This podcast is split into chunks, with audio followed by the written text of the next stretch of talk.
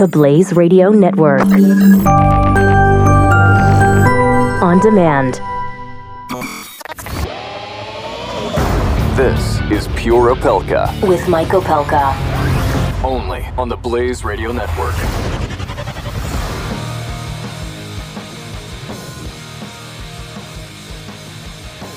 One small step for man, one giant leap for mankind.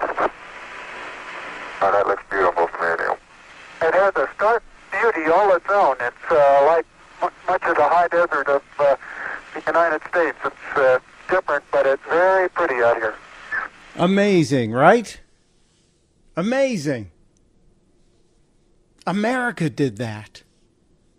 On this date, nineteen sixty-nine, Neil Armstrong walked on the moon. And we celebrate that. We should celebrate that. twenty minutes later, after Neil Armstrong walked on the moon, Buzz Aldrin joined him. Can you imagine? Can you imagine? Hello, friends. Welcome to Pure Opelka. I know. It's an unusual opening to the show today. There's so much going on, but I, I'm just so proud of what this country is able to do, and I want to never forget it. And that's why we look back. nineteen sixty-nine. It was it was the strangest summer, I think. And but for that moment, a lot of political fortunes might have changed. America was a very different place, but we still believed we could do unbelievable things, things nobody had dreamed of before. We're going to talk about that today. We're going to talk about, well, we'll talk about the news, but we're going to talk about what that moment meant. And uh, I was around. I was twelve years old. I had... I had uh, just turned twelve and was watching that that moment on T V. I don't think too many people were watching. six hundred million people around the world tuned in. six hundred million people tuned in to watch two Americans walk on the surface of the moon. It, it's uh, it's mind-blowing when you think about it, because... Because we don't go there anymore, or we haven't gone there in a while, right? And and we we went there because of the courage of a president who, as I've said in the past, would more likely be considered a Republican than a Democrat in today's world, John F. Kennedy. And it was Kennedy on on uh, May twenty-fifth of nineteen sixty-one, speaking to both houses, the joint session of Congress, that the president was asking for more money. He wanted us to take a, a bold approach to the space race that the, the Russians were kicking our butts in. The Russians were way ahead of us. They were ahead of us with Sputnik. They were ahead of us going into orbit with Yuri Gagarin. They were ahead of us with, uh, what was her name, uh, Tereshenko? I have to go back and make sure I got that right. Ludmila Tereshenko, the, the first woman in space. We were we were years behind them on that one. But in, in May twenty-fifth of nineteen sixty-one, Kennedy went to Congress and asked for more money to do something pretty bold in the space program. I therefore ask the Congress, above and beyond the increases I had earlier requested for space activities, to provide the funds which are needed to meet the following national goals. First, I believe that this nation should commit itself to achieving the goal, before this decade is out, of landing a man on the moon and returning him safely to the Earth. No single space project in this period will be more impressive to mankind or more important for the long-range exploration of space, and none will be so difficult or expensive to accomplish. Amazing, right? nineteen sixty-one. Kennedy did what many presidents did after that. He went on a on a campaign-like trail around the country to keep pushing this agenda. because it was a considerable amount of money that we as a nation had to uh, expend to try and keep space exploration on track, to try and fulfill his promise. One of my favorite moments was when the president was in Texas. And he, um, this was September twelfth, over a year later, continuing to challenge America to this, what, what you might call at the time, an unbelievable idea, an impossible task. Are you kidding me? We're, we're just circling the planet with our spacecraft. We're orbiting the planet. We're going to go to the moon and back? This is how Kennedy explained it. And he added the reason why. But why, some say, the moon? Why choose this as our goal? And they may well ask, why climb the highest mountain? Why, thirty-five years ago, fly the Atlantic? Why does Rice play Texas? We choose to go to the moon. We choose to go to the moon in this decade and do the other things, not because they are easy, but because they are hard. Because that goal will serve to organize and measure the best of our energies and skills. Because that challenge is one that we're willing to accept, one we are unwilling to postpone, and one we intend to win, and the others too. Amazing, right? The way to rally a nation to find the best among us and the best inside all of us. I remember... I don't remember that speech. I remember hearing that speech a million times through the years in school and in history classes. But I do remember a hot July night sitting in our uh, family room on the north side of Chicago watching as uh, Neil Armstrong bounded down the steps. Can you imagine what his heart rate was like? Just pounding. He's going to be on the moon. And I'm sitting there with my grandfather. And he was slack-jawed. He just said, I can't believe it. I cannot believe it. I said, what, what do you mean you can't believe it? We're watching it. We're watching it happen right in front of our eyes. He said, we had horses for transportation growing up. And I remember when cars started coming down the streets regularly, and I thought, that's the greatest thing ever. So he went from watching horses to watching cars to watching airplanes transport people to now an American was on the moon. And a few days later, those those Americans would come back. And one of the most amazing things that happened that I still couldn't believe after watching these Americans land on the moon, think about it. Glenn Beck mentioned it earlier. These guys got to the moon with computers that aren't as powerful as your iPhone.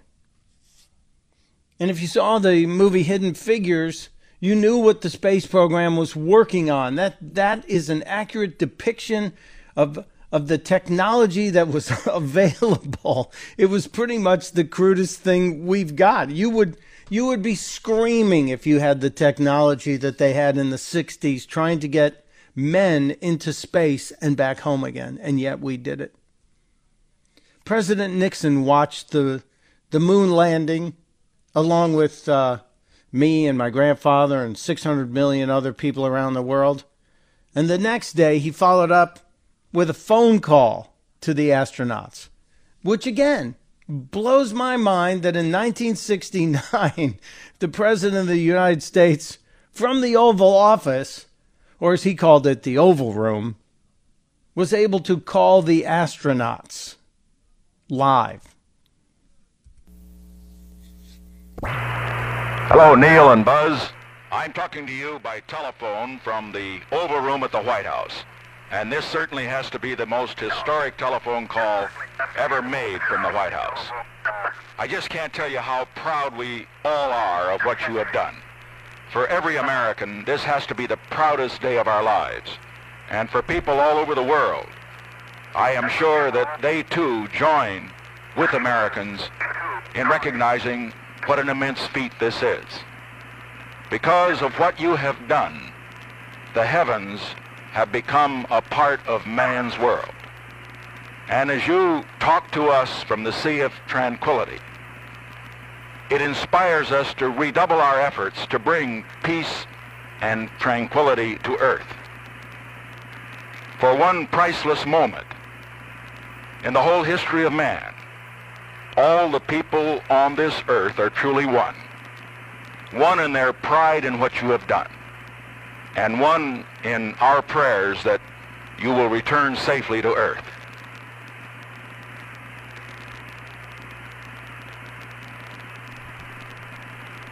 Thank you, Mister President.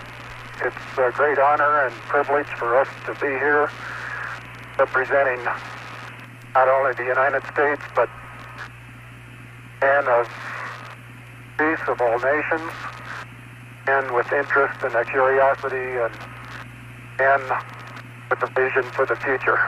Uh, honor for us to be able to participate here today. And thank you very much, and I look forward, all of us look forward to seeing you on the Hornet on Thursday. And Nixon hung up, and the, the delay is from the time it took to get the signal from Earth to the moon. Kind of an amazing thing. The sound travels quickly, and but that was two hundred forty thousand miles away. I used host privilege today to start the show because I think we're facing, uh, an, as President Obama said when he charged Joe Biden to take over the cancer moonshot, and I'm not giving up on that, we're facing the same kind of daunting task, a place that nobody has ever really gone before. We haven't, we haven't really gotten to landing on cancer and, and doing what we did with the moon. Bringing people back alive. We've made strides, but we haven't fixed it completely. The moon landing was a, a an amazing moment in American history, as as Nixon said, a, a moment for the world. And they landed in the Sea of Tranquility. And so maybe this is, cancer is the next moonshot. Maybe it really is. And maybe it's something that can unite the world. Can you imagine? John McCain's announcement yesterday certainly puts all that into focus, doesn't it? There's more on that topic. There's more on, on news out of D C And yeah, we'll keep up on the O J parole hearing too. But I wanted to take a moment and just kind of wrap the whole idea of the moon landing and what it took for J F K to make that announcement in May of sixty-one, and then to keep the pressure on and to keep the, the cheerleading going throughout sixty-two. And then he unfortunately wasn't around to see it, to see Neil Armstrong and Buzz Aldrin bouncing around on the surface of the moon. But he certainly should be given credit for planting the seed that inspired America to that greatness. And all of the things we received from the moon, I don't think we'll ever fully understand from the space program, the benefits that, that that we got in many different areas of our life. I'm a fan of space and the space program. I I hope to live long enough to hear that same kind of message come from Mars. And thanks to people like Elon Musk, we might be we might be making that happen sooner than than later. Just a wild thought. Mike Opelka on Pure Opelka on the Blaze Radio Network. Coming up uh, just around the corner, uh, we should be talking with Mike Lee. Senator Mike Lee uh, is uh, expected to give us a, a ring and talk to us about Freedom Fest and what he's looking at. And uh, we'll hope to get uh, an update on John McCain, even though there are some, some uh, stories popping online. And a message from John McCain. He's tweeting again. We'll get to all that just around the corner on Pure Opelka. Pure Opelka with Mike Opelka on the Blaze Radio Network.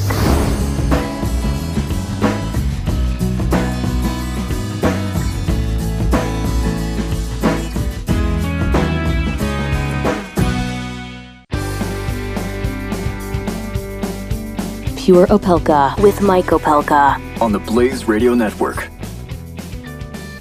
Welcome back to Pure Opelka. Um, yeah, I, I did jump on the history early.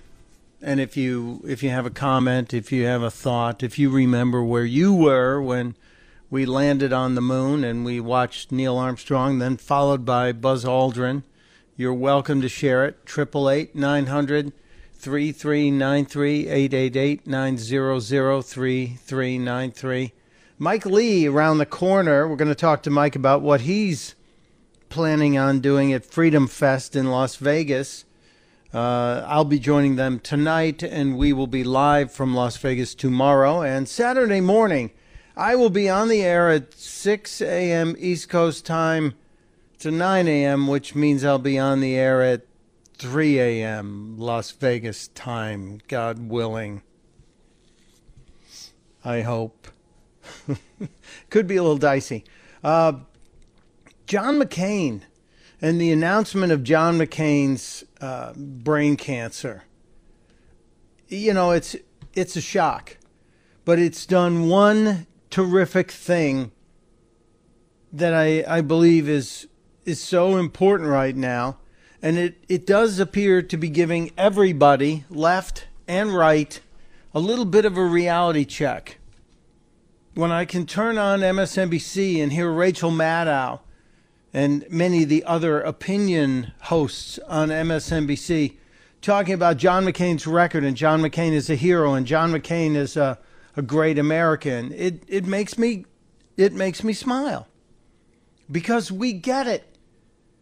We get it. You strip away everything, all of the stuff we have, all of the D's and the R's and everything else, and the differences of opinion we have, and the things that we are righteous about and so strident about. Strip away all of that, and we're all the same. We all have the same fear, the same concern, the same worry. And to everybody, I, I did something... I did something I always do, and some of my Blaze colleagues tell me, don't do that.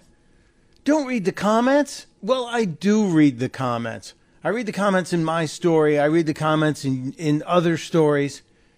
And the comments after John McCain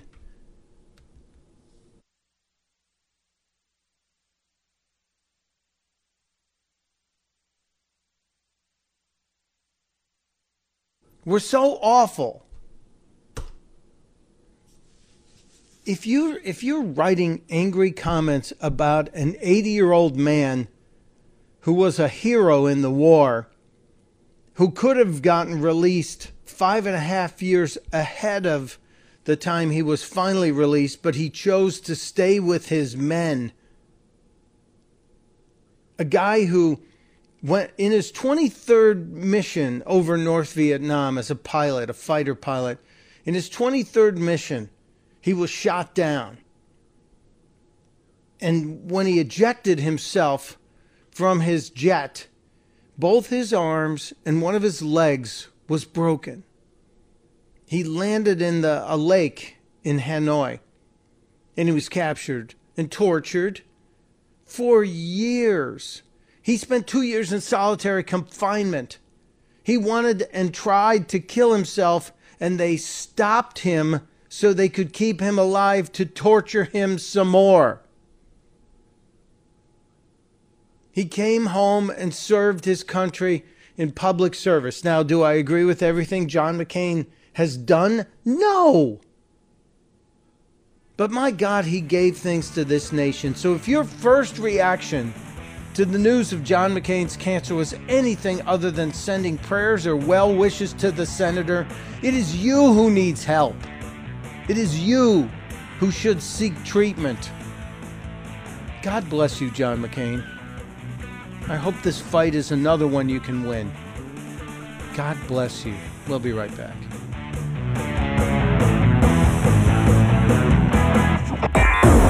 You're listening to Pure Opelka with Mike Opelka on the Blaze Radio Network.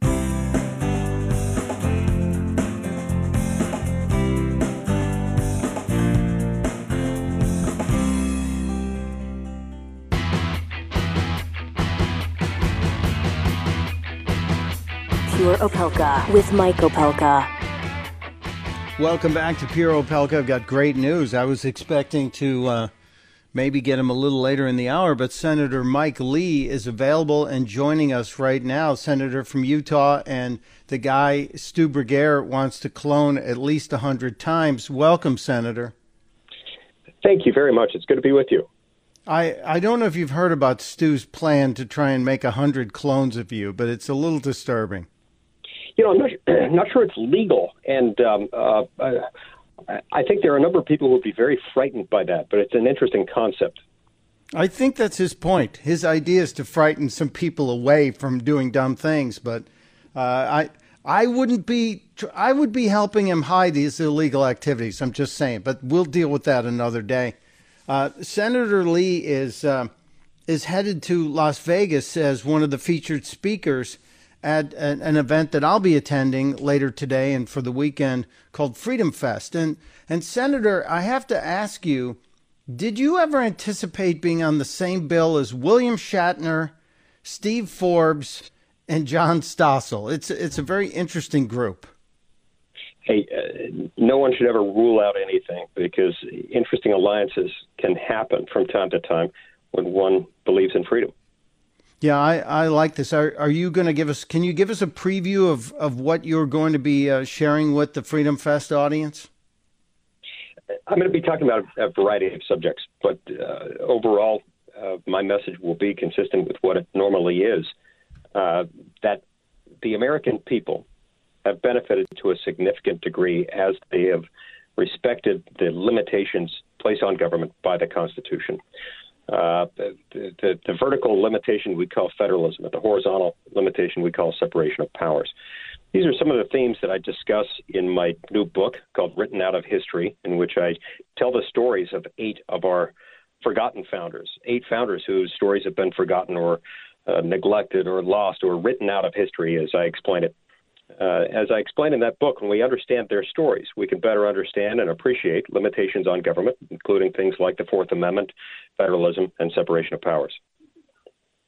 Well, as a guy who uh, thinks we ought to hand out constitutions as an operating manual to everybody who gets a job in D C, I'm I'm real happy to hear that.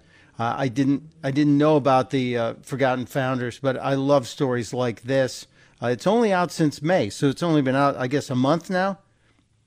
Yeah, it came out May thirtieth, uh, uh, Written Out of History. You, you can find it at, uh, at Amazon or mike lee book dot com, pretty much anywhere books are sold. Uh, but okay. uh, nice. it, it's a great book. It was a New York Times bestseller, and uh, I, I think your audience would enjoy it.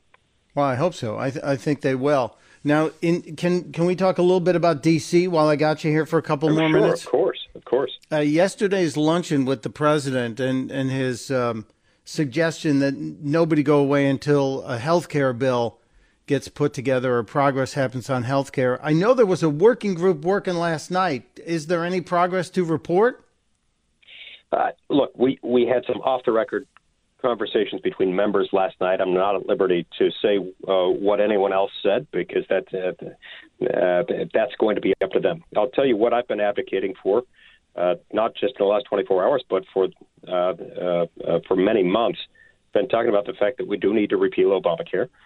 Uh, if we can't repeal all of it, we need to repeal what we can of it, and we need to repeal it in a way that brings about real, meaningful reform in the marketplace, such that hardworking American families in the middle class can get a break on these uh, really high health insurance premiums they've been paying. Premiums that have been made artificially high by the government's interference in the free market economy. And that's the sort of relief we need to supply.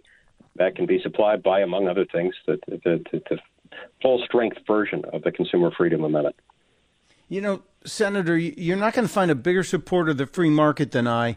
Um, you're, you're not going to find anyone who, who would screaming, cheerleading you guys to get rid of it, repeal it, and then eventually replace it. But the C N N poll they just just sent out says thirty-five percent of Americans say don't do anything, leave it alone. thirty-four percent say repeal and replace, and eighteen percent support a repeal and eventually replace.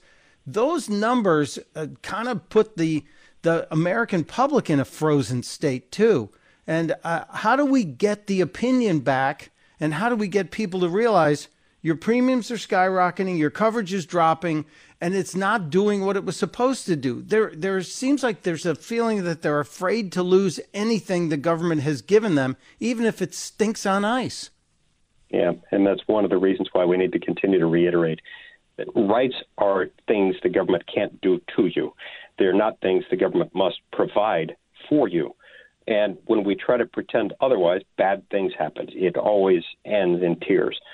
And so even though there may be some people who have been fooled into thinking that more government action or perpetuated existing government action will help them, uh, experience has, in fact, taught us the opposite. I also think it's important for the Republican Party to continue to stand by what basically every Republican who has campaigned for federal office in the last seven years has promised, which is to repeal Obamacare. Well, after the president made the point yesterday at the luncheon, you know, saying, and, you know, he, he called out Heller right there in front of God and everybody. Uh, do you do you think there's there's a snowball's chance in hell this this vote happens next week on whether or not we're going to move forward on repeal?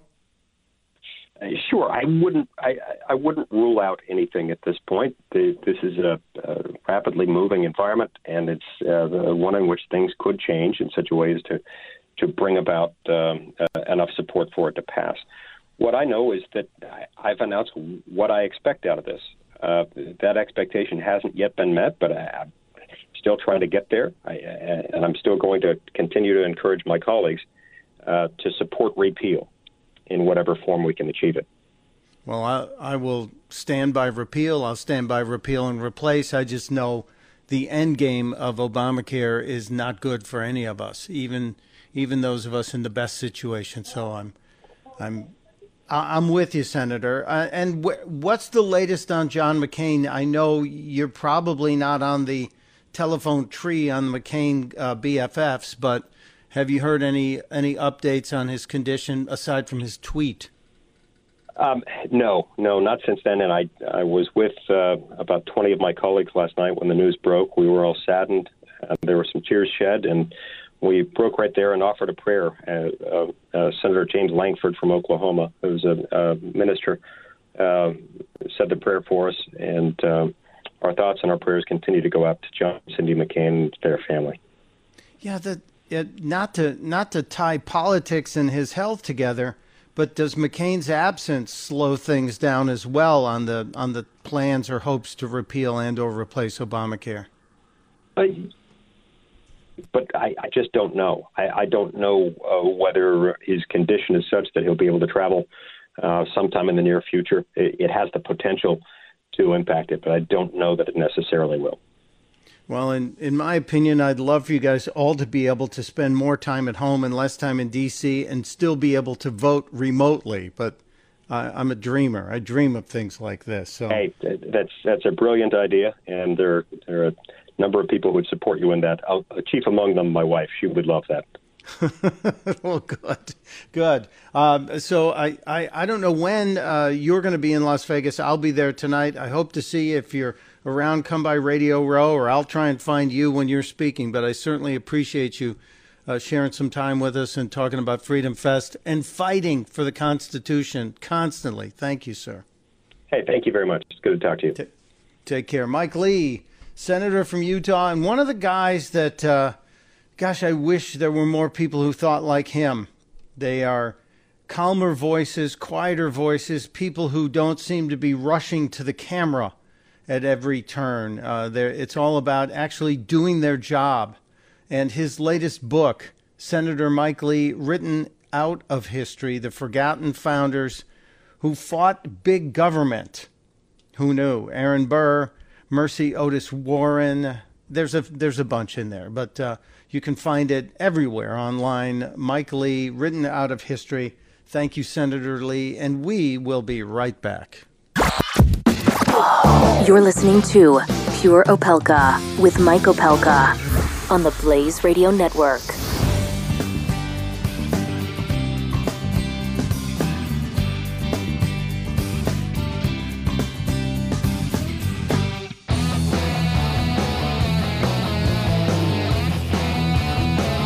Pure Opelka with Mike Opelka. Welcome back. Before we dive into it, um, I, I have a, a question for you. I, have you bought life insurance? Uh, I was looking for life insurance, and I was astounded by how how little common sense was involved in how life insurance was priced. And then almost as if out of nowhere came this new sponsor, health I Q dot com. health I Q dot com slash blaze is a place where you can go and get a great quote on life insurance from a major carrier. But here's the here's the kicker. It's it's based on your health consciousness and your health knowledge. And if you go to health I Q dot com slash blaze and take their little online test, it's a bunch of questions that Uh, talks about your health I Q. And we get to see how much you know, and you get a score, and then they put you into a conversation with one of their people if you want to go further. You don't have to do it right then. It can happen later. And you talk about how you live your life, and they will get you a quote based on your health I Q. Brilliant idea. It used to be just your gender and your age. And now it's all about, it could be everything from uh, what's your mile time, how fast can you run a mile, to how well do you eat, do you avoid cigarettes, et cetera. So good deal, no. Great deal, yes. I, I, I was quoted a deal from a major carrier that once it finally comes through, I'm going to happily leap upon it. So get the free quote for yourself, health I Q dot com slash blaze. health I Q dot com slash blaze. Find out, protect your family, and do it for a smart price with a big company. health I Q dot com slash blaze. Check it out. All right, now, trying to keep an eye on everything that's going on. The parole board in uh, Nevada, Carson City, Nevada, is getting ready to hear from O J. Simpson after the top of the hour.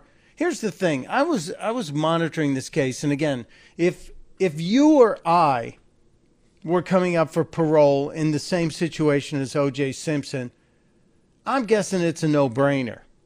If we were model model uh, inmates, didn't cause any problems, we'd served almost nine years, you're up for parole, I think they'd want to say, you've been good, get out. But since it's O J. Simpson, and we all know, or at least we believe, he did kill his his former wife, Nicole, and Ronald Goldman. I think most of us kind of agree on that, right? My father still thinks it was his, or did think it was O J's son, and O J took the took the fall. I'm sorry, Dad, I know you're in heaven, but I don't believe that. So we'll see that. But I posted a vital question on this very topic.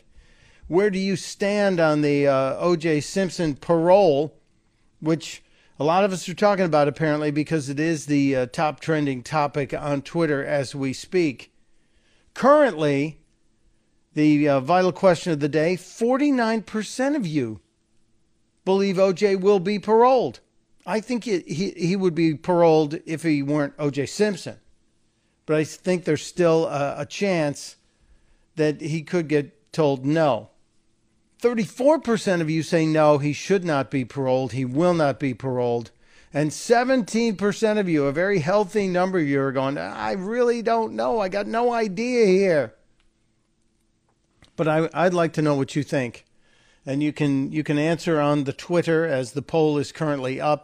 There's one hour left. It should, it should basically wrap up as the uh, parole hearings wrapping up. Here's the weird thing. Uh, the parole board, the prisons in Nevada are so crowded. The parole board meets every single day. Talking about a job of, with job security, every single day they meet. So uh, this is a busy, a busy gig. Now, um, O J. Simpson is not going to be in front of the parole board live. He is going to be basically Skyping it in. It's going to be a video link that'll tie him into the uh, the parole hearing. So they need a unanimous decision, apparently, from the four people on the parole board. There are two men and two women.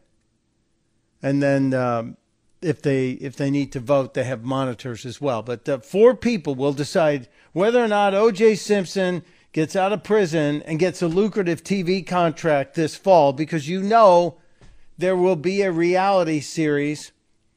And if he's out, if he gets if he gets paroled, you know where he's going. He will be going to Florida. No, not to search for the killer. Ha ha. But he's going to Florida because his assets, any of them that he will earn, will be protected. And the thirty-three million dollars that he still owes to the family of Ronald Goldman will be protected. Nobody will be able to get any of any of whatever money he is making or has made, because that's a... Um, a state that will not allow you to come after someone's assets like that. So O J. Simpson about to face off with the parole board. We'll keep you posted on that. And there's some there's some other stuff going on in D C that we have to share with you. We'll get into, uh, let's see, healthcare. And why is Corey Lewandowski obsessed with Melania Trump's looks? Come on back. We'll find out.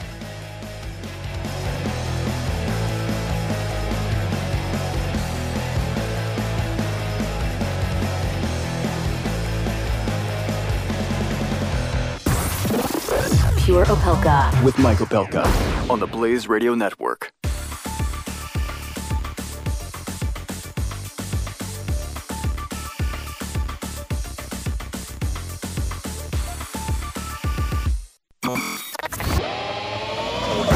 This is Pure Opelka with Mike Opelka, only on the Blaze Radio Network.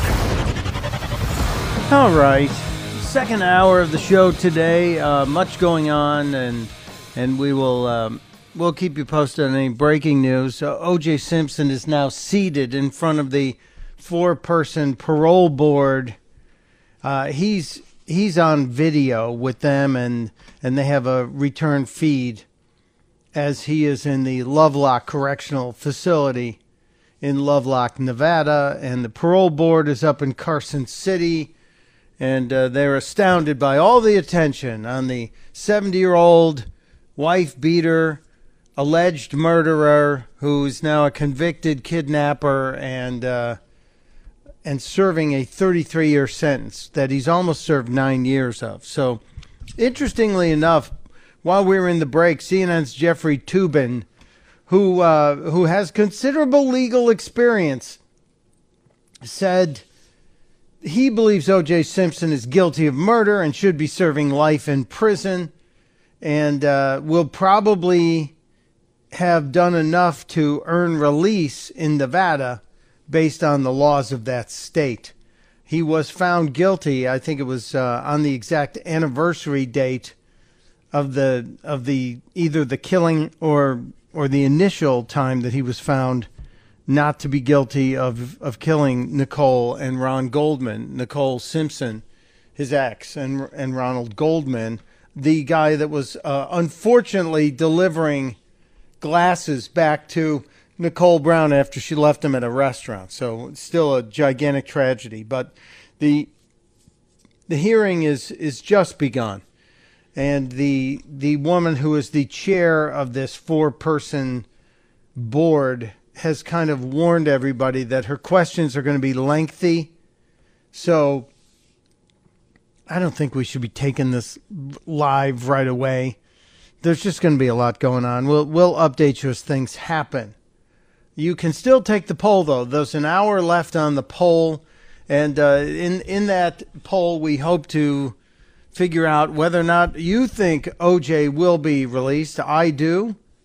Uh, and currently, let's let's double check on things, because currently we were we were pretty darn close when we when we looked at this earlier. And of course, now the, the polling data has uh, slogged down for us. So uh, it was it was almost fifty percent of you believed that O J was getting getting allowed was going to be allowed to be released. Now he's not he's not going to be if they if they give him parole, they don't just open the door and throw him out. What they do is they schedule a date where he will be eligible to leave the facility, and that would be October first of this year. So fifty percent of you say yes, he will be paroled, thirty-three percent say no, and seventeen percent of course are saying, oh, I don't know.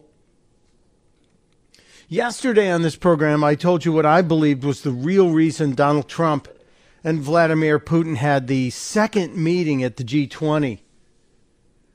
I, I really believe I nailed it when I talked about the fact that Trump's wife, Melania, was sitting ne- next to Vladimir during the uh, dinner.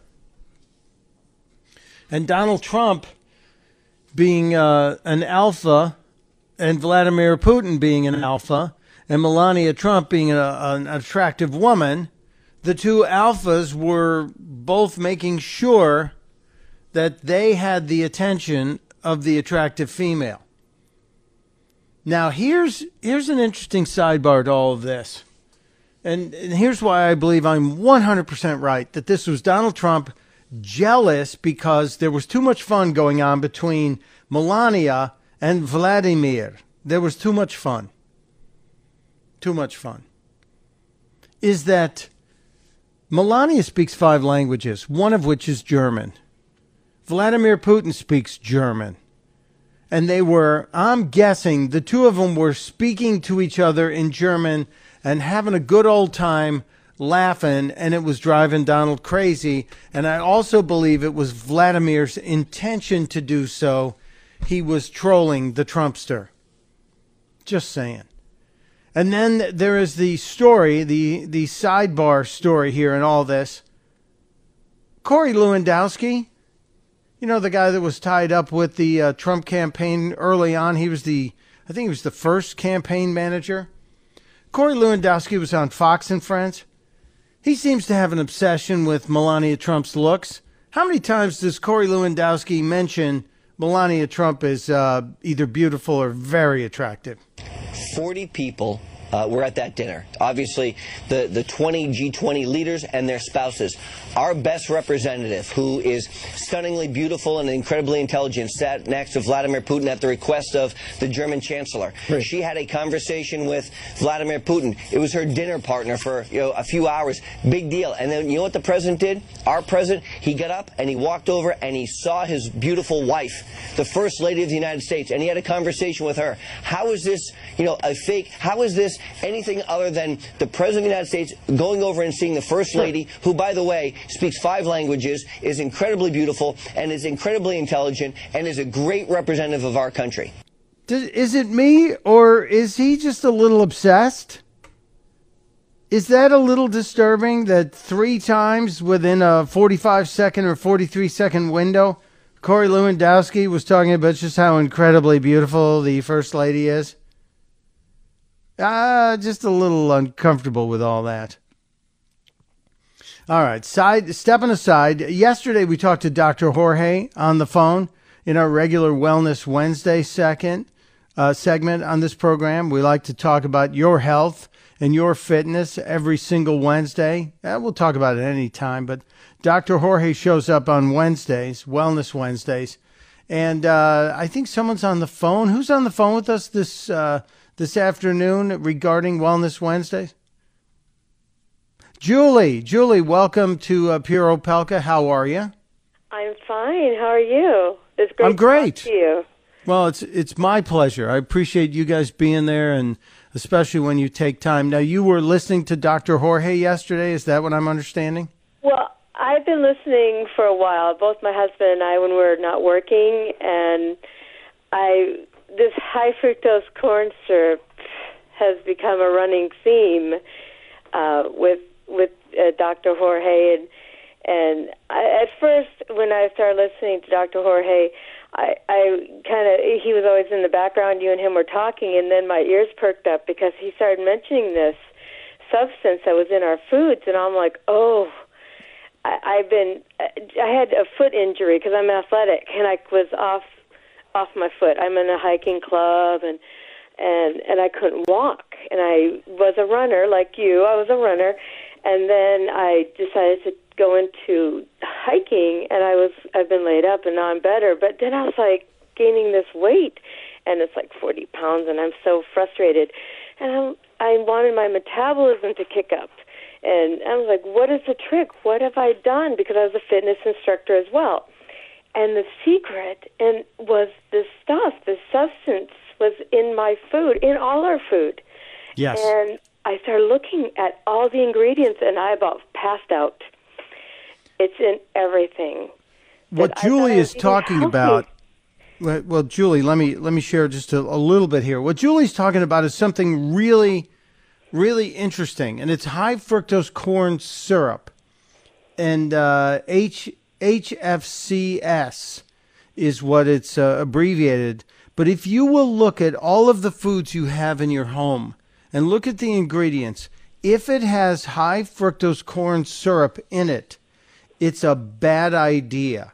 And I'll tell you, my individual, I, we, Doctor Jorge and I have known each other for a decade, and we have been talking about high fructose corn syrup for a decade. And what it what it is is a sweetener, obviously made from from corn, and it's super cheap for the companies to use. It is the cheapest sweetener you can find, but it's also horrible for you.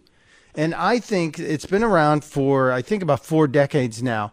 I think you see uh, what I call the thickening of America directly related to high fructose corn syrup, because it is everywhere, and it's it's sugar that doesn't break down the same way natural sugars do. It's sugar that, that doesn't do the same thing that pure cane sugar does, that honey does. You know, I'm trying to get off sweeteners myself, but I do, I'm not going to lie, I love a little sweetness in my tea or or just a, a, anywhere. So it's it's one of those things, Julie, that when years ago I noticed if I would drink a soda, a Coca-Cola or any soda that has high fructose corn syrup, I develop a tickle cough almost instantly. And it is, it's so irritating. And I'll tell you, it it's the same kind of cough that Hillary Clinton has. And uh, when when she's out on the campaign trail and you hear the right, and it's something she can't stop. I took high fructose corn syrup out of my personal food chain. And it, it is completely, I've lost thirteen pounds in a month. Wow. It, that's it, amazing. That's all I, That's all I changed. That's all I've changed. That and trans fats, because that was easy to do. We don't eat out. I don't drink soda. And I have no more sugar cravings. It's not that where I, and I do eat peanut butter, but I eat organic peanut butter. I'm not a bread eater. I don't eat, you know, it was, I'm here, I had all this healthy, this other healthy stuff like vitamins and certain natural herbs and everything. And, and I was sabotaging myself throughout this whole thing with high fructose corn syrup, and it's in powdered items. Like if you have hot chocolate, it's in that. It's in it's in uh, over the, you know, just regular peanut butter that yeah, you, you have to read all the labels. You can't assume it's not in stuff. It's in all your condiments. You have to get the stuff without it. Well, here's Julie. Pounds. Here's an, in, an interesting thing. Canada won't allow it. Most right. European countries won't allow it. I think Mexico right. doesn't allow it. And I do, I, I got to admit, I'm weak. I like a soda.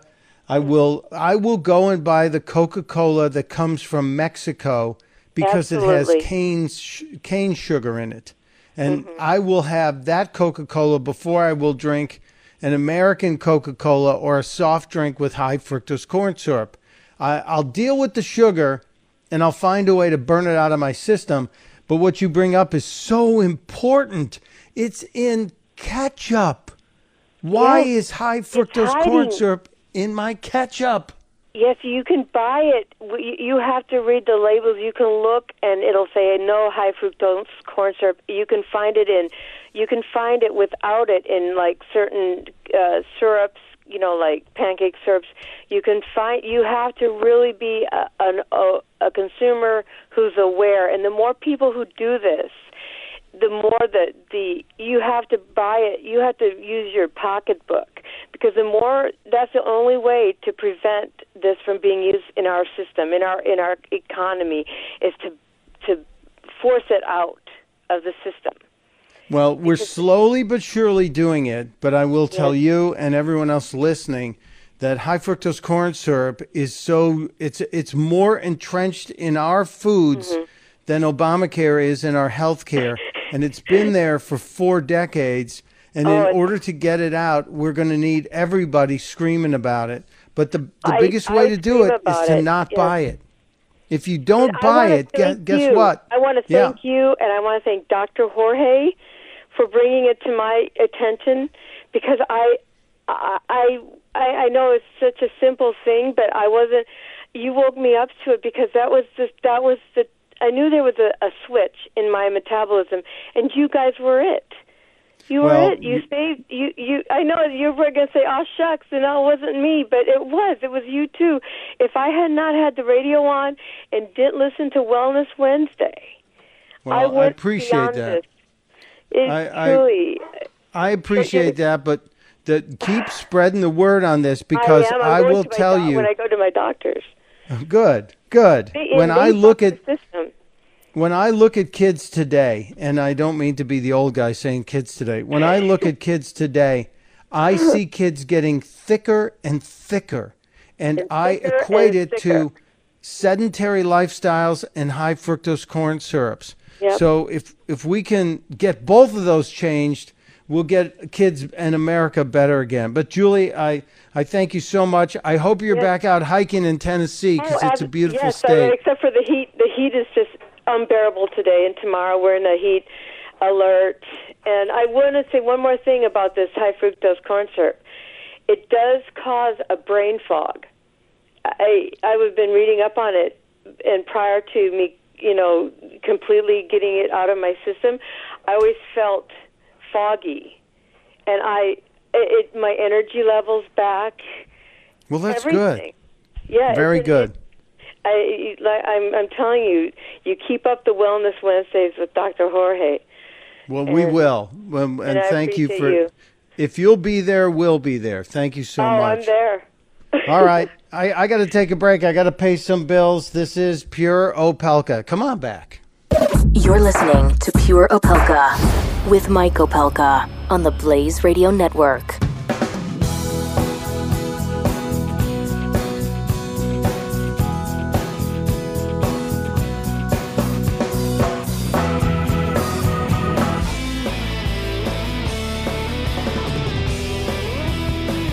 You're listening to Pure Opelka with Mike Opelka. Part of the next generation of talk radio on the Blaze Radio Network. Welcome back to Pure Opelka. Got to share a story with you. Uh, O J. Simpson is currently in front of a parole board via video. He's He is in front of a camera at the Lovelock Correctional Center in Lovelock, Nevada, and he is speaking via camera to the four-person parole board back in Carson City, Nevada, if they vote unanimously to parole O J. Simpson.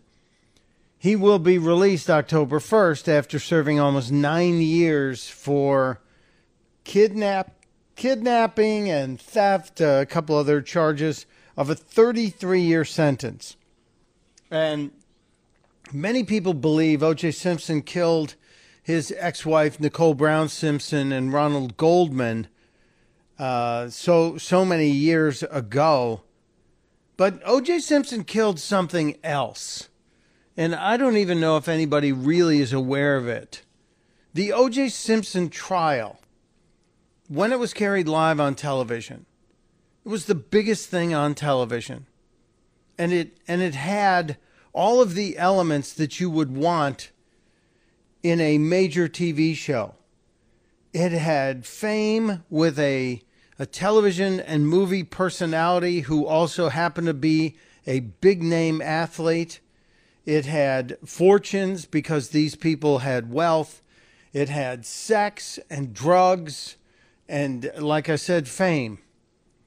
and it had the mystery behind it, because there were so many questions that that were floating out there about this killing. It had the low-speed car chase. It had O J with A C Green driving the car, the white Bronco that was covered from the helicopters. It was covered live during a an N B A playoff game. They were projecting the car chase on the scoreboard in Madison Square Garden. That's how big this was.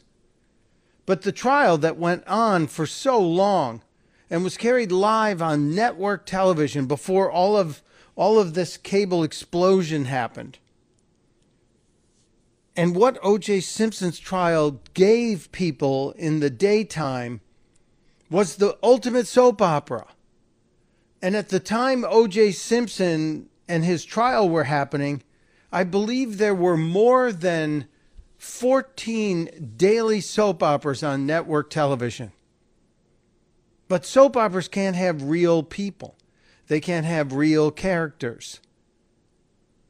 They all had to be made up. So it was all fantasy. But the O J. Simpson trial gave us sex, drugs, fame, intrigue, mystery, weird characters. It was the greatest soap opera on television. And after the trial ended, the numbers for soap operas never came back.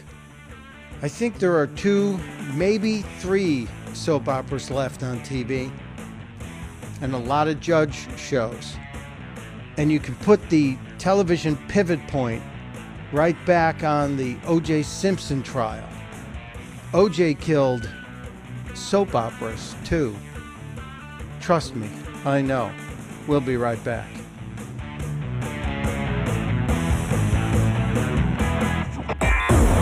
You're listening to Pure Opelka with Mike Opelka on the Blaze Radio Network.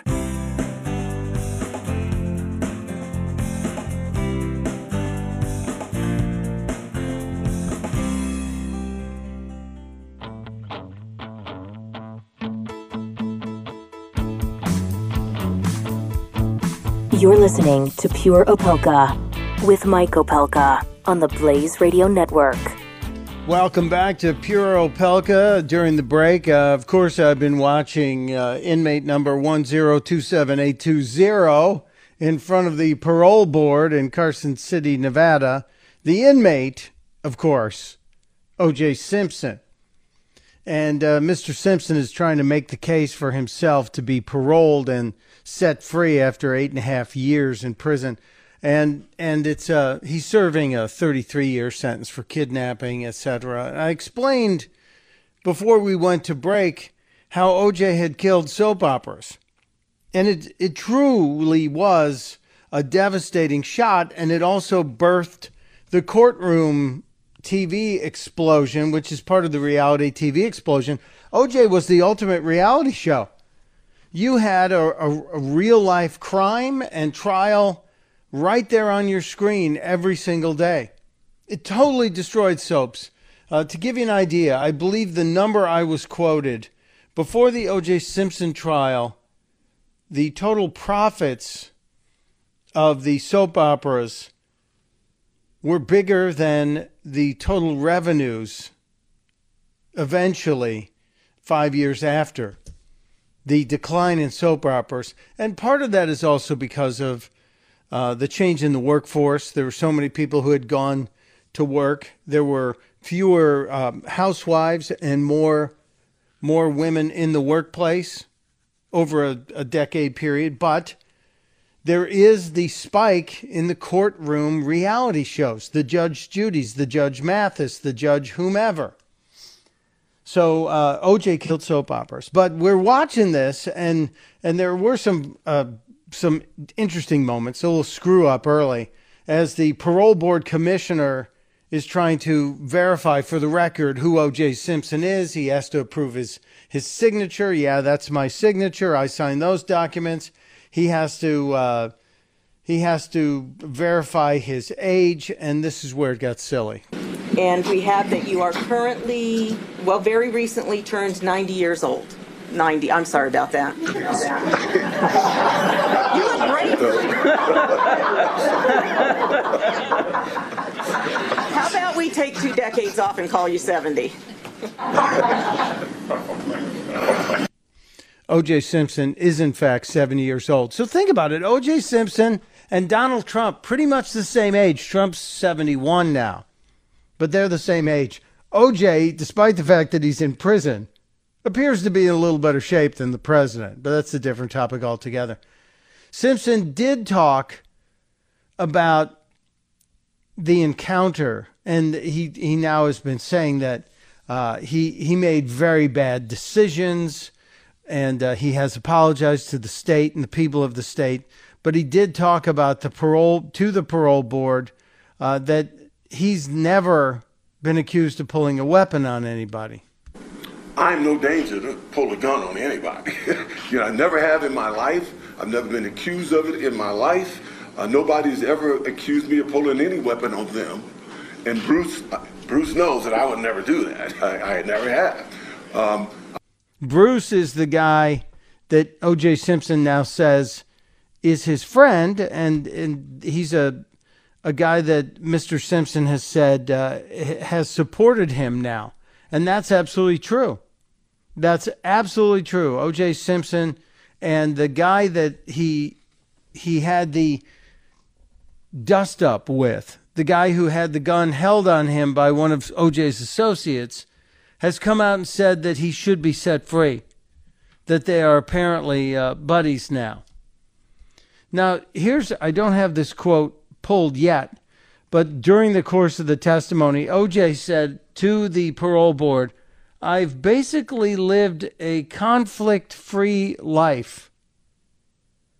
I'm sorry, but Mister Simpson, if you are a guy who has um, been accused of domestic violence, if you are a guy who has been uh, caught up in domestic violence with your now ex-wife, now deceased wife, um, I don't think you get to say you've lived a conflict-free life."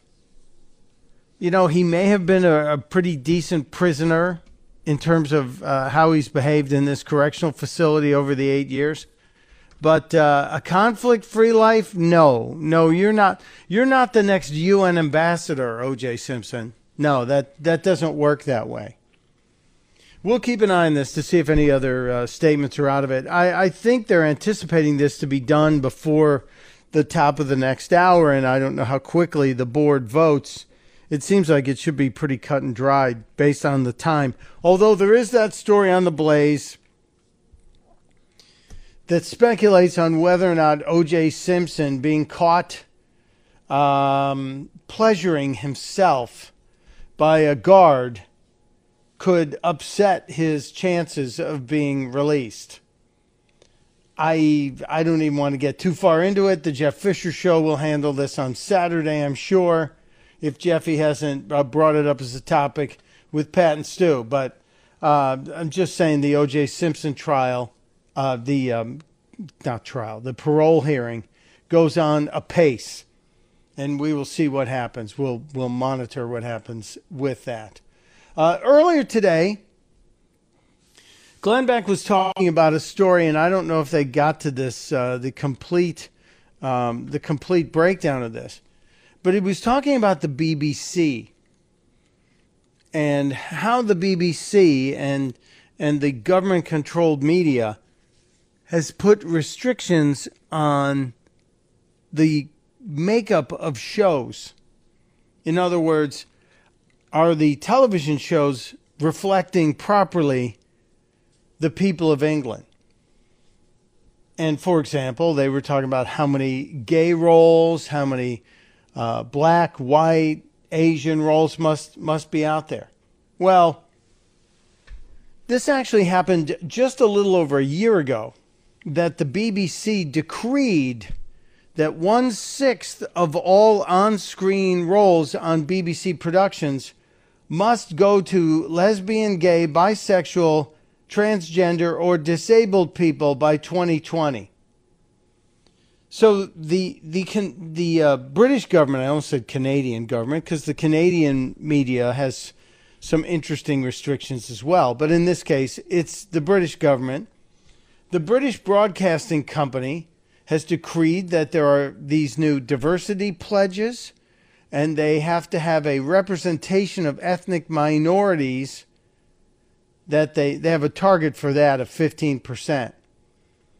But they also say half of all the B B C roles, on-screen and broadcasting roles, will go to women. So that's not a target. Like the L G B T and disabled people must constitute eight percent of roles. So one in every six people in starring roles or, or dominating roles on B B C television, one in every six, or eight percent total, must be gay, lesbian, or disabled by twenty twenty. So they've got to they've got to do things. And this came up as a result of the statement that it's time for um, the next James Bond to be Jane Bond or a female Bond. I don't know. I I, I happen to believe that the free market will decide. Actors and and actors alone should be able to. You know what? I wonder if Daniel Day-Lewis would be able to play the role he played in My Left Foot today. Would they allow that to happen?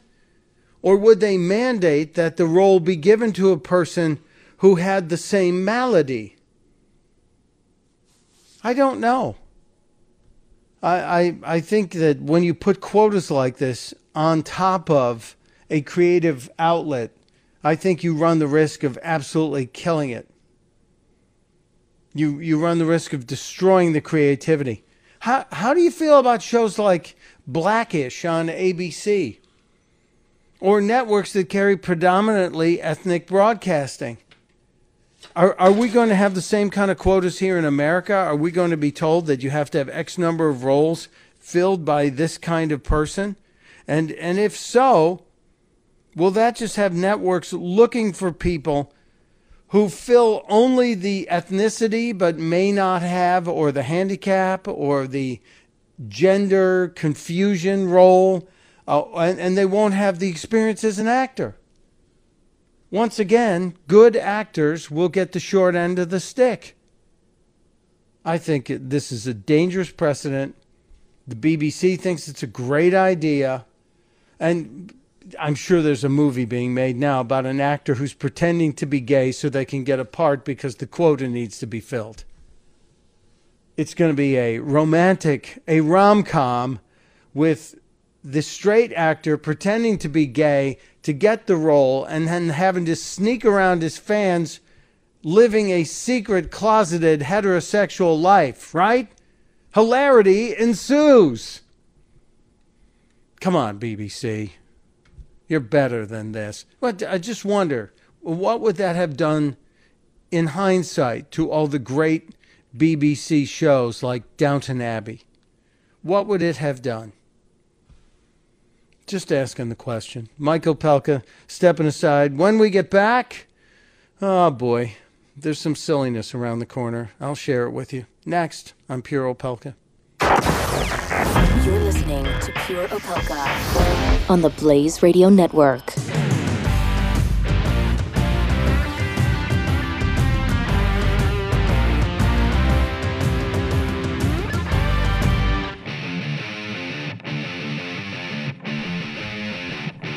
You're listening to Pure Opelka on the Blaze Radio Network.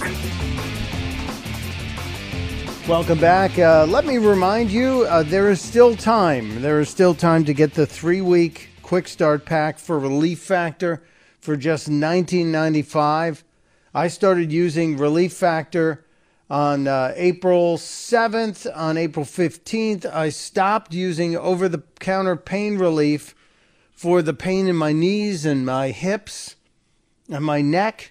And guess what? It continues today. I, I am using Relief Factor. It's all natural.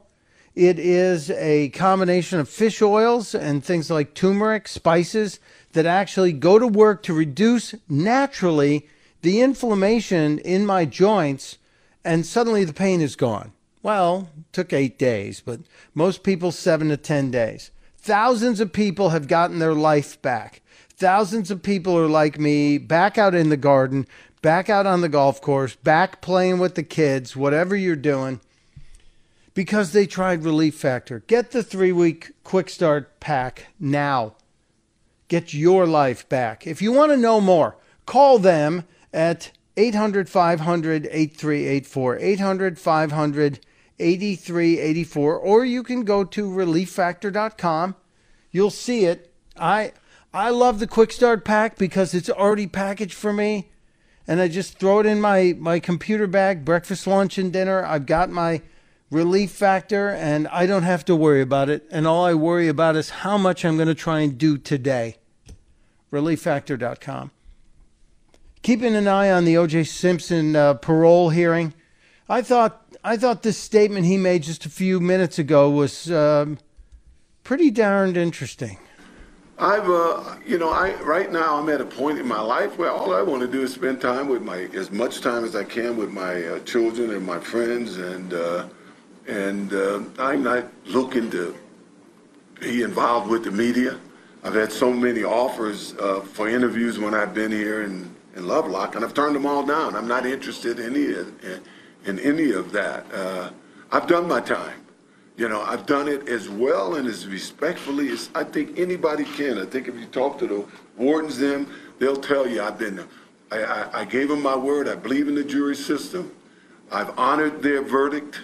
I've not complained for nine years. All I've done is try to be helpful and uh, encourage the guys around there. Hey, man, do your time, uh, fight in court, and don't do anything that's going to extend your time. And that's the life I've tried to live, because I want to get back to my kids and my family.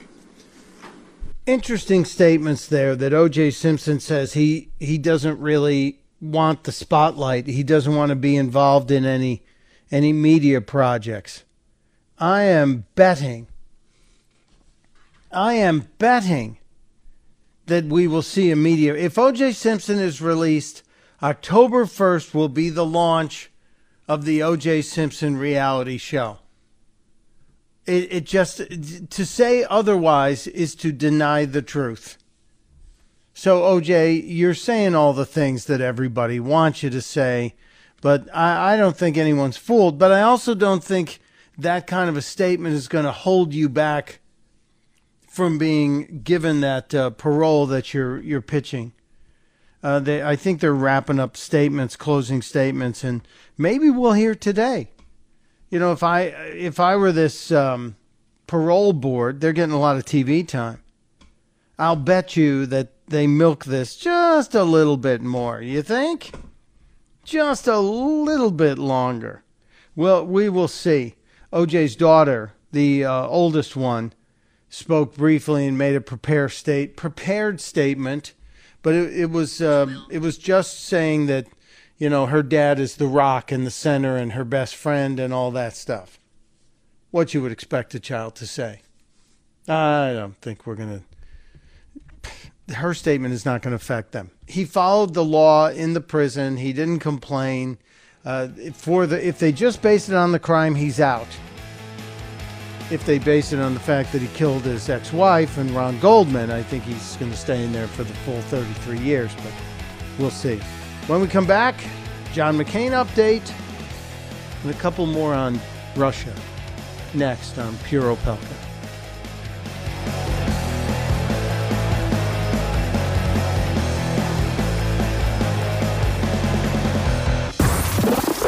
Pure Opelka with Mike Opelka on the Blaze Radio Network.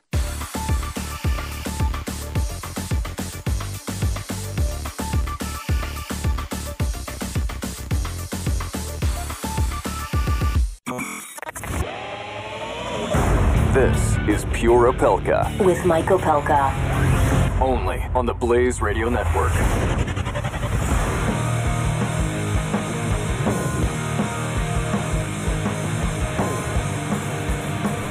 It is the third hour of uh, Pure Opelka today, and a busy day it is.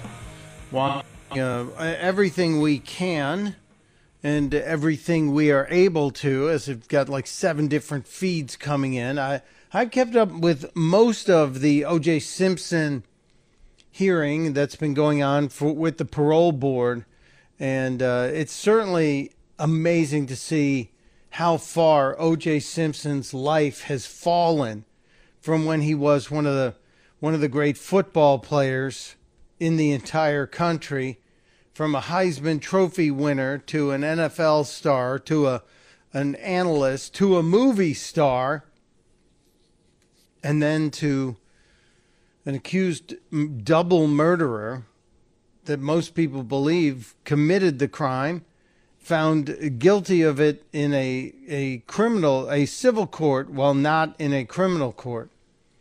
Kind of amazing, isn't it? And now here he is, after nine, almost nine years behind bars, basically begging for his freedom. And he's seventy years old now, been in that cell and in that prison for, like I said, almost nine years. Wow. Amazing how far he's fallen. The the vital question poll, which I believe just wrapped up, we posted uh, late yesterday, during the show late yesterday, what do you think will happen today?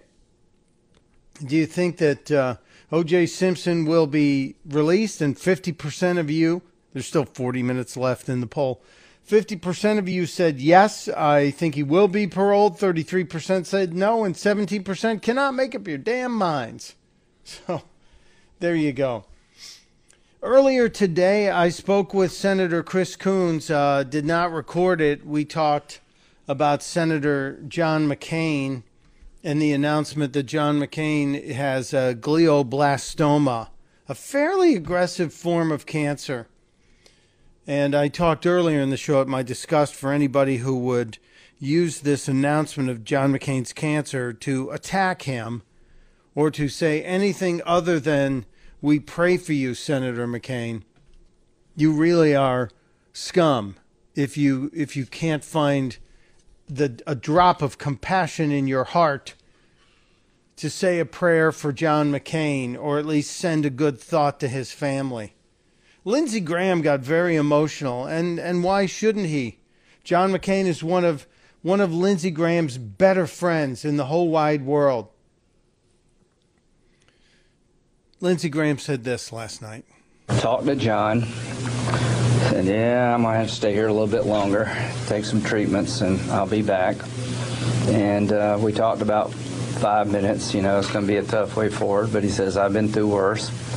And basically, then we started talking about health care and the N D A A. Literally, it wasn't five minutes until he turned away from what I think most people would have a hard time absorbing and focused on what he loves the best. So pray. Uh, I don't know, God knows how this ends, not me, but I do know this.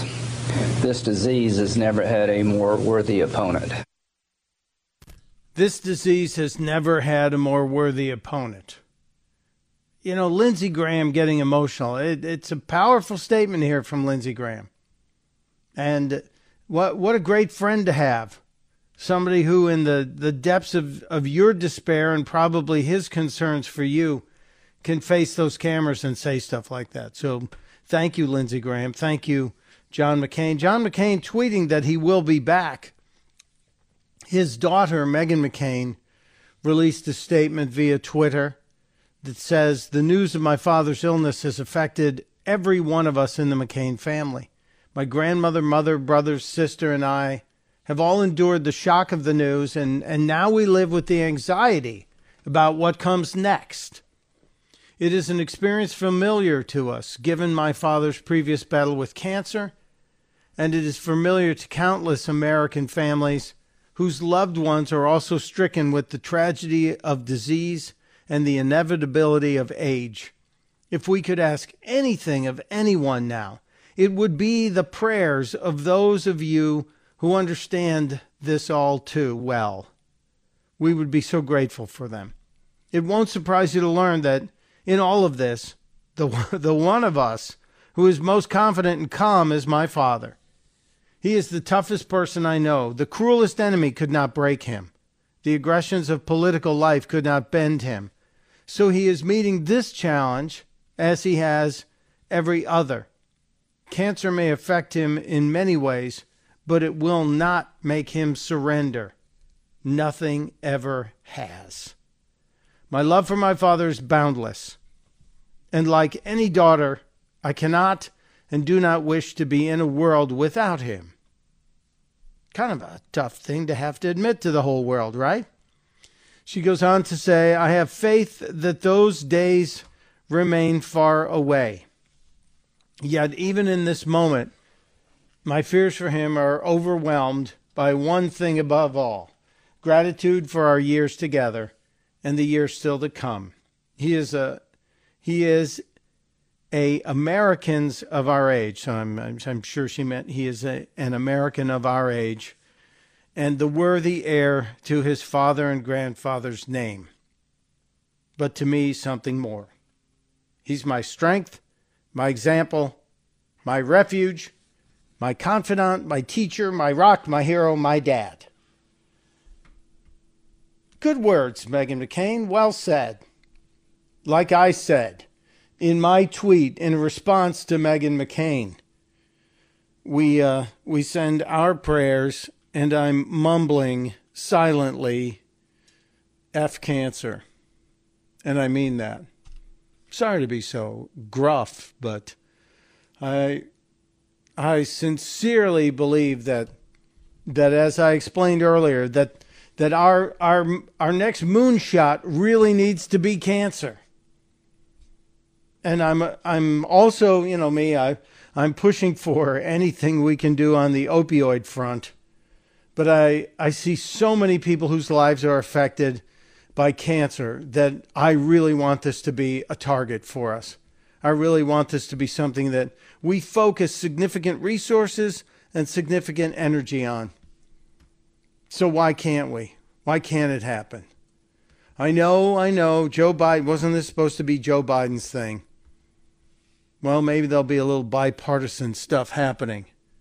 But yeah, I'd love to see, I'd love to see um, Senator McCain beat this and come roaring back. If you were here earlier, you heard me ask Uh, Mike Lee when he was on. Uh, John McCain's absence certainly affects any potential vote in the Senate that's supposed to happen next week on the repeal. I don't think John McCain's going to be getting on a plane anytime soon to bounce back to D C to, to cast that vote. So that means the, the G O P can't afford to lose any other votes because they've already surrendered Susan Collins, and I suspect there are There's some that are already defecting. But this certainly does change the G O P's plans on health care, doesn't it? Certainly. So we shall see. And, and as, as Mike Lee said, he he didn't know for sure either. He had to, he had to find out what was going to happen himself. Uh, John McCain, thank you. Thank you for everything you've done for this country, sir. Thank you for every fight you have been in on behalf of those of us who were not there to fight. It is greatly appreciated. I, I am um, I'm energized by the fact that Jimmy Carter had cancer in his brain and managed to survive. And remember, it wasn't that long ago, Jimmy Carter declared himself to be cancer-free. And he's still out there in his nineties building houses for Habitat for Humanity. So I, I'm hopeful. And and on this program, not long ago, we had a young man named J J who's fighting the same glioblastoma and had to take a very aggressive experimental treatment. And he's still with us, still struggling. So I, I know that young and old have faced this. And in both cases, they've had, they've had some great successes. And in some cases, some great struggles. So, John McCain, again, thank you. I'm going to step aside a couple minutes earlier. When we come back, remember last week we introduced you to uh, Rachel, the Conservative Mama, and uh, she's the one who gave us the video of the snowflake whose day was ruined by, uh, rem- remember the, the handshake heard round the world? Remember that? Well, that was the handshake between Donald Trump and Vladimir Putin when she thought there was uh, there was uh, a message being sent through blinking. They're communicating through blinking. Well, she's back with a brand new video, and uh, I have to share it with you because it is uh, it's it's entitled "Thinking of Joining the Democratic Party." Yeah, it's worth a spin from the Conservative Mama, Rachel. We'll play it for you just around the corner on Pure Opelka. Pure Opelka with Mike Opelka on the Blaze Radio Network.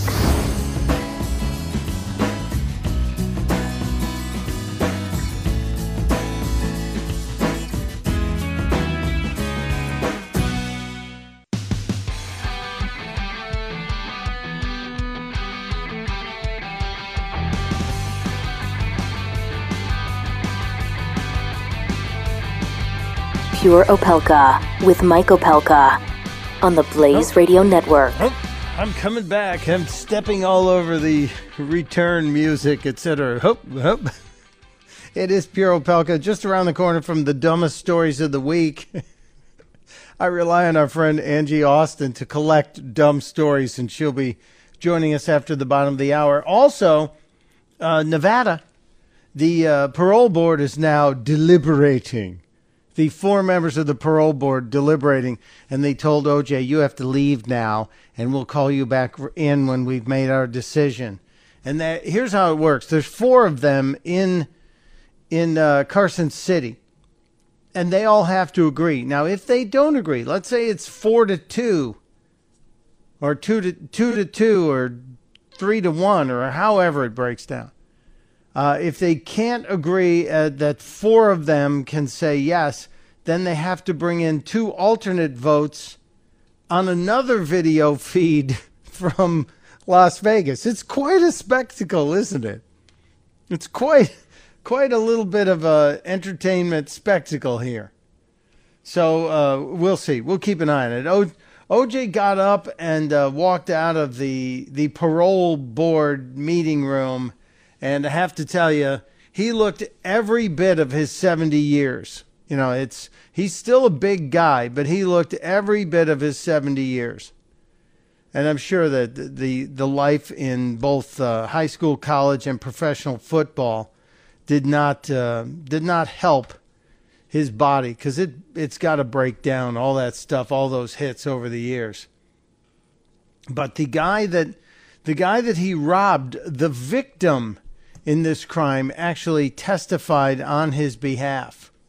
So uh, O J. Simpson was uh, was joined by his his daughter and uh, the guy that he robbed, the the victim who actually called O J a good man. In fact, um, he teared up a little bit when he was talking about it.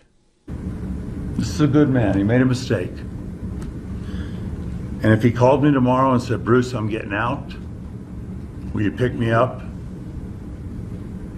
Juice, I'll be here tomorrow for you. I mean that, buddy.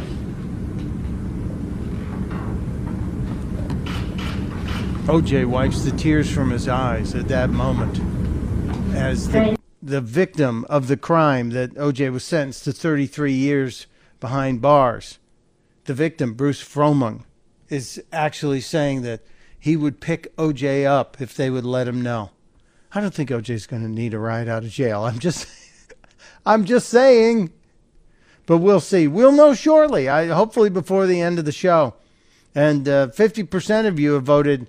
You think he's going to be paroled. I think he's going to be paroled, but I do think he should be behind the bars forever for killing his ex-wife and an innocent man who just happened to be there, a very unfortunate man, Ronald Goldman. Now, when we uh, when we went away, I mentioned Conservative Mama. Conservative Mama, you should follow on Twitter. You should follow her on uh, YouTube. She has a Conservative Mama YouTube channel, but her um, her Twitter handle is Con Mama, C O N M O M M A, and uh, she she put out a new video that actually could be about forty different short videos dropped into any conversation saying, uh, thinking about joining the, De- joining the Democratic Party, here's what we're like. It's very clever. Oh, okay, wonderful. Well, there's just a few things that we go over to make sure that we're on the same page. You mind if I? The more dependence on the government, the better. The government can solve all your problems. Black lives matter, unless you live in Chicago. believe in choice. No, we, we don't. We celebrate diversity. Unless you're white, or a Christian, or uh, straight, then no. We hate corporate America, okay? Unless, you know, it's Starbucks or, or Apple products. Totally support free speech, unless we disagree with what you're saying.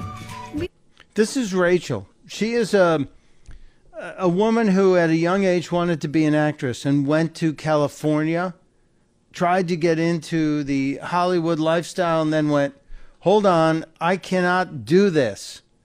And ended up in Denver. Uh, she and her husband are raising, I think, I think it's like three or five children. She's very young, but she has a whole, a whole house full of kids. And she decided in watching what's going on in the world that she couldn't sit quietly and she wanted to comment, but she decided to do it via comedy.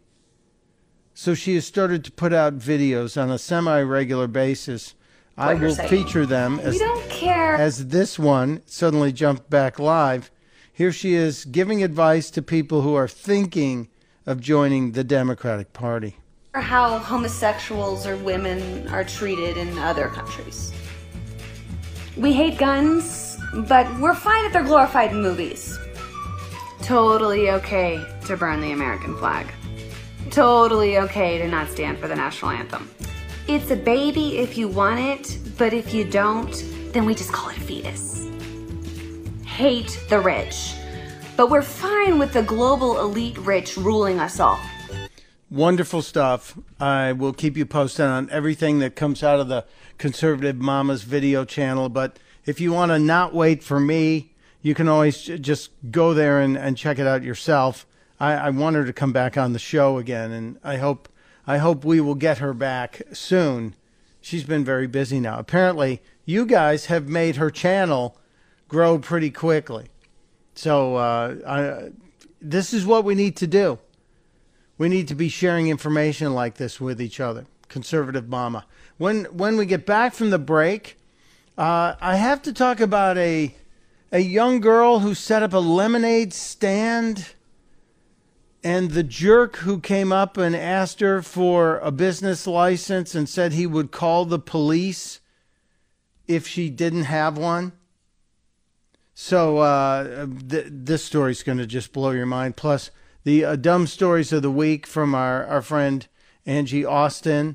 And uh, I didn't even get to my latest update from um, from Washington, D C and from the administration on uh, the New York Times interview given, given by Donald Trump. I have some thoughts I need to share with you on that. And we're going to end the show today with a very special national anthem. So be prepared to stand, remove your hat, and put your hand over your heart. It's uh, mandatory. We'll be right back.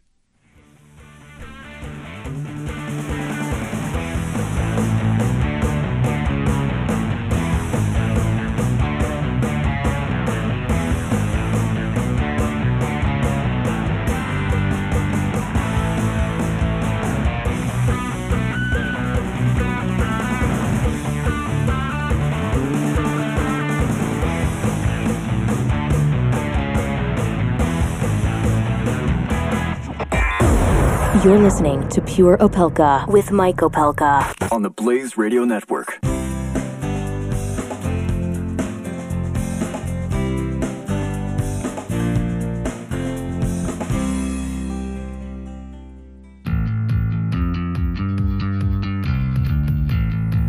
You're listening to Pure Opelka with Mike Opelka on the Blaze Radio Network. Welcome back to Pure Opelka. Still waiting to hear if there is a decision from the parole board about O J. Simpson. Even if they vote yes, he, he can't get out till October first. So everybody relax, calm down. The juice is not loose. It was twenty-two years. It just astounds me. twenty-two years ago. twenty-two years ago this happened. All right, let me, uh, let me, before I get to our friend Angie, let me remind you once more about the smartest thing you could do if you are like me. If you start experiencing joint pain from inflammation in your joints, like your knees or your hips or your lower back, or your neck, if you have that going on, even in some cases, uh, like like your wrists, carpal tunnel-y kind of things, if it's inflammation, Relief Factor might be the answer for you.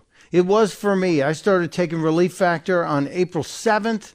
On April fifteenth, I stopped taking any over-the-counter medication, and I don't take prescription meds. It is an all-natural anti-inflammatory, and when you reduce the inflammation, you reduce the pain. I'm back out on the golf course. I'm back in the garden. Even though I run into the occasional poison oak, I'm walking the new puppy more. It is so easy. Try the three-week quick start pack. It's nineteen ninety-five dollars. You get a three-week supply. They're pre-packaged. I throw them in my computer bag, and I take them at breakfast, lunch, and dinner, and it has changed everything for me. Get your life back. Use Relief Factor. Call them at eight hundred, five hundred, eighty-three eighty-four, eight hundred, five hundred, eighty-three eighty-four, or to get more info, go online to relief factor dot com. All right. She's a friend of mine, and I think she's a friend of yours if you've listened to the show. Uh, my friend Angie Austin from Daybreak U S A joins us every week. And you know, usually, here's what happens. Usually I get an email from Angie saying, these are the craziest stories I found this week.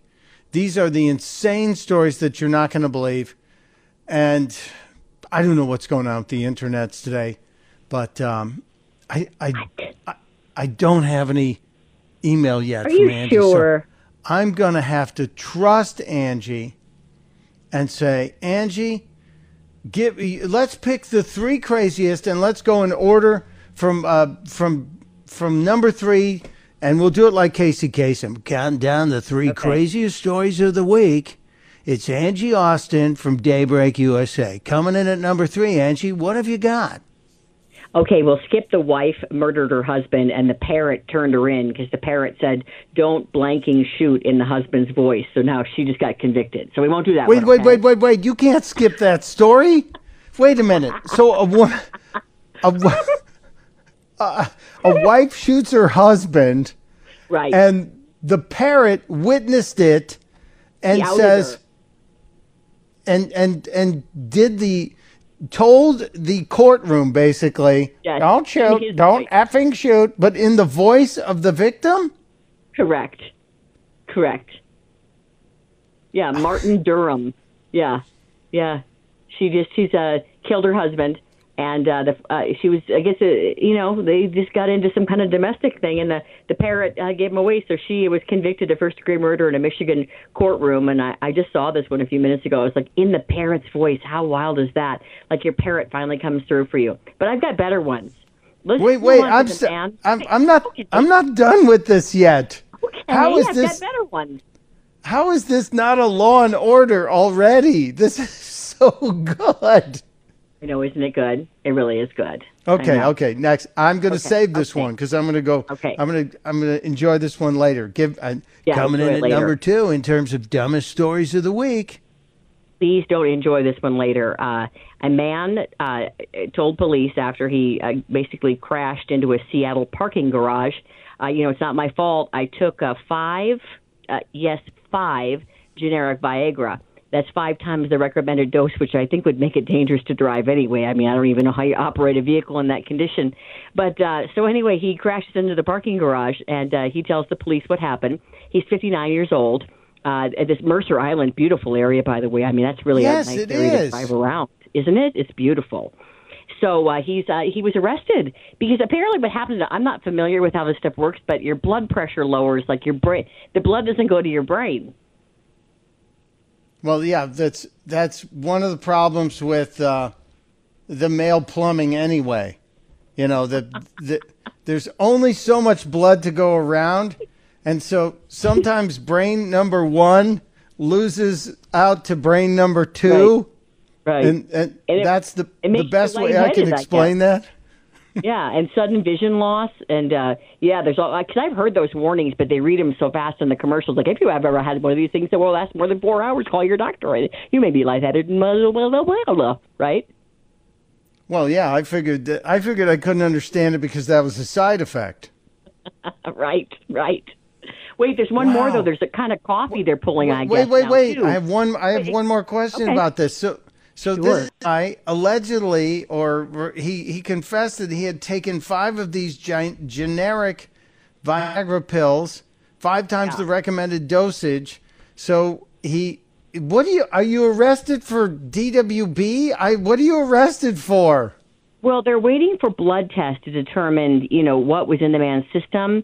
Uh, it doesn't indicate, he did not indicate taking any other medications other than these five. So I don't know if he was like racing to his mistress's house or where he was driving in such a hurry that he crashed into the parking garage. Uh, but they said he made statements to officers about taking this generic version of Viagra. And uh, yeah, then I, I, I don't know what the charges will be, I guess, until the blood test results come back. Um, thank you for not pursuing D W B any further. But uh, oh, I, I guess let's go to the number one dumb story of the week. Okay, there uh, is a coffee now that they're removing from the market, because imagine you're having a little cup of brew, uh, you know, and it has apparently some herbs in it similar to Viagra, which, again, very embarrassing that you're in the, you know, in the cafeteria at work and, you know, whoopsie daisy. But I did have a really great story that you've got, at least, let me say, so Frontier went after one of my local um, anchormen, and what the Frontier guy said in the letter is mind-blowing. The, the, Wait a minute. The F- yeah, Frontier okay. Airlines? Yes. So what what happened? Do I have time? Can I tell you? It's yes, really yes. good. Okay. So Frontier made these announcements that they're going to have all of these extra flights. So they made a couple of their employees stand with a banner. So instead of like putting it like, you know, on the wall, these poor employees had to stand there.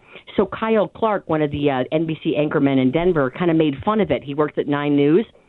And he said it was funny that, like, with all the complaints they get that these hardworking flight attendants had to stand there and hold a banner while executives made speeches. So that made um, Jim Faulkner really mad that Kyle made fun of them. Jim Faulkner has a professional title, head of corporate communications for Frontier. Listen to what he wrote to Kyle. Kyle, you're a jerk. Then he goes on to say, don't make fun of the employees. You can make fun of us. I'm guessing you have some kind of short man's disease since your level is pretty low. Then he goes on and makes fun of his picture. And he says, uh, first of all, were you standing on a milk crate so the camera could get your face? Did your golden retriever die before you took the picture? I'm surprised your high school letterman's jacket isn't in the background. So then he goes on and says, in addition to being a jerk, uh, you're also a hypocrite. And it says Jim Faulkner, and he is the head of corporate communications. So Kyle writes back. May I read you a little bit of the response? Hold on. This is a back and forth? Yes. Oh, this. So so Kyle responded? Yes. Oh, you don't okay. know Kyle. Kyle okay. responded. Have that. Go ahead. Okay. Okay. He wrote, uh, he wrote back. So after he got the Kyle, you're a jerk. So he wrote back and he said, hi, Jim. Thank you for your thoughtful feedback that I am a jerk with self-esteem issues rooted in insecurity about my height. By the way, he's five eleven. Just thought I'd throw that in there. I don't think that's that short. So anyway, just my personal commentary. Okay. My commentary didn't make fun of your employees. Quite the opposite. It sympathized with them. My commentary sympathized with their plight, taking a break from dealing with some of America's least satisfied air passengers in order to stand as props, holding a banner while an executive went on for more than five minutes. So then he goes on to say, what the commentary did have fun with was customer frustration with the fee-based model. And then he goes on to say, your choice of having employees stand awkwardly in front of T V cameras while executives made speeches. At no point did I make fun of your employees. Here's the last one. Your choice to respond with a stri- string of ad hominem insults about my appearance, height, facial expression, et cetera is unfortunate, but provides a great insight into the executive culture at Frontier. Wishing you the best, Kyle. Ooh, that's a good burn. But he's right.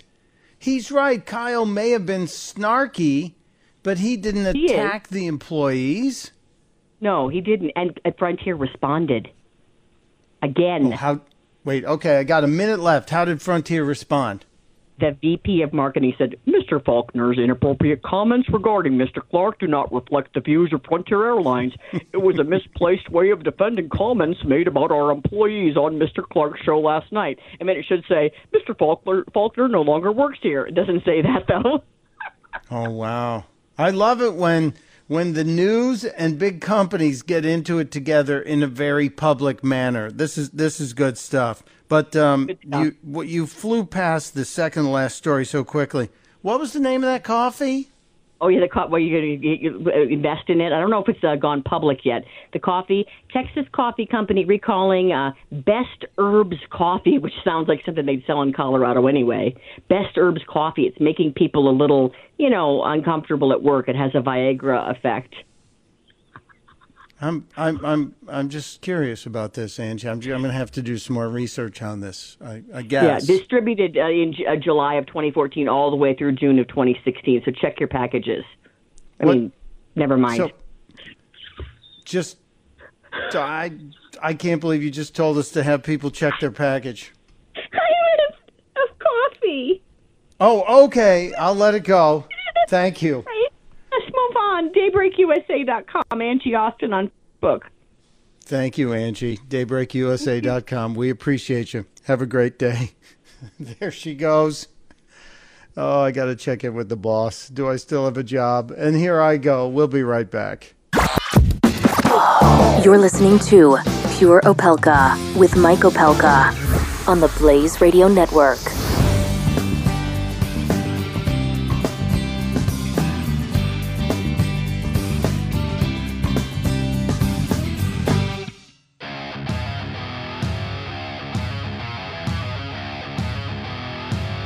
This is Pure Opelka with Mike Opelka on the Blaze Radio Network. Well, they're giving O J. Simpson his decision as we speak, and I don't know if uh, I've got the volume down. I don't know if it's yes or no, and, and maybe we'll see. We'll find out what the heck is happening by looking at O J's face. They, they seem to be kind of positive with him. They seem to be saying that he was a model prisoner and that uh, things were looking good, and that he had he had lived up to everything that uh, that they had asked him to do. So we'll see. Uh, but I, but I have other things to get to. I told you there was a story out of San Francisco, and a story that kind of ticked me off. It's about a young girl who set up a lemonade and cookie stand, but it was on public property near her house. She just wanted to sell lemonade and cookies. That's what she told her parents. She said, uh, I want to do this. And they said, okay, you can try it for an hour. While she was setting up, a man came up to her and said, where's your business license?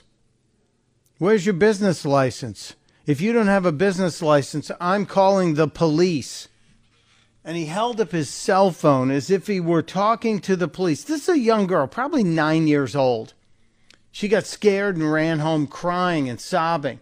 She came home and her father said, what's wrong, honey? And she said, some man said he was going to call the police.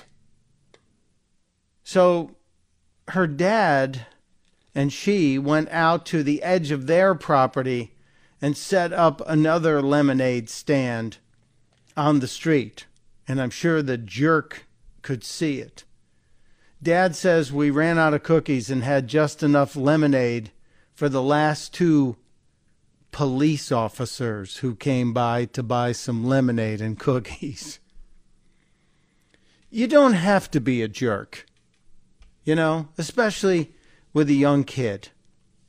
How about you just take care of a child and, and inspire somebody to do good? Before we get out of here, I'm going to try and squeeze this in. Uh, Doc Thompson played it, talked about it. It's from uh, the young lady who used to be a pussycat doll, and she recorded a version of the national anthem and is giving every dime to veterans. Her name is Kaya Jones, and uh, you can buy it on iTunes. I suggest you buy it, but I suggest you stand with your hand over your heart as we give you a taste of Kaya Jones' national anthem. Oh, say, can you see? Early light, what's so pretty?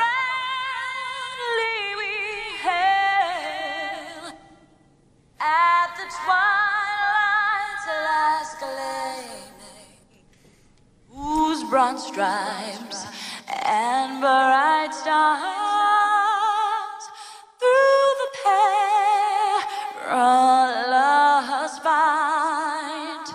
For the ramparts we watched were so gallantly streaming.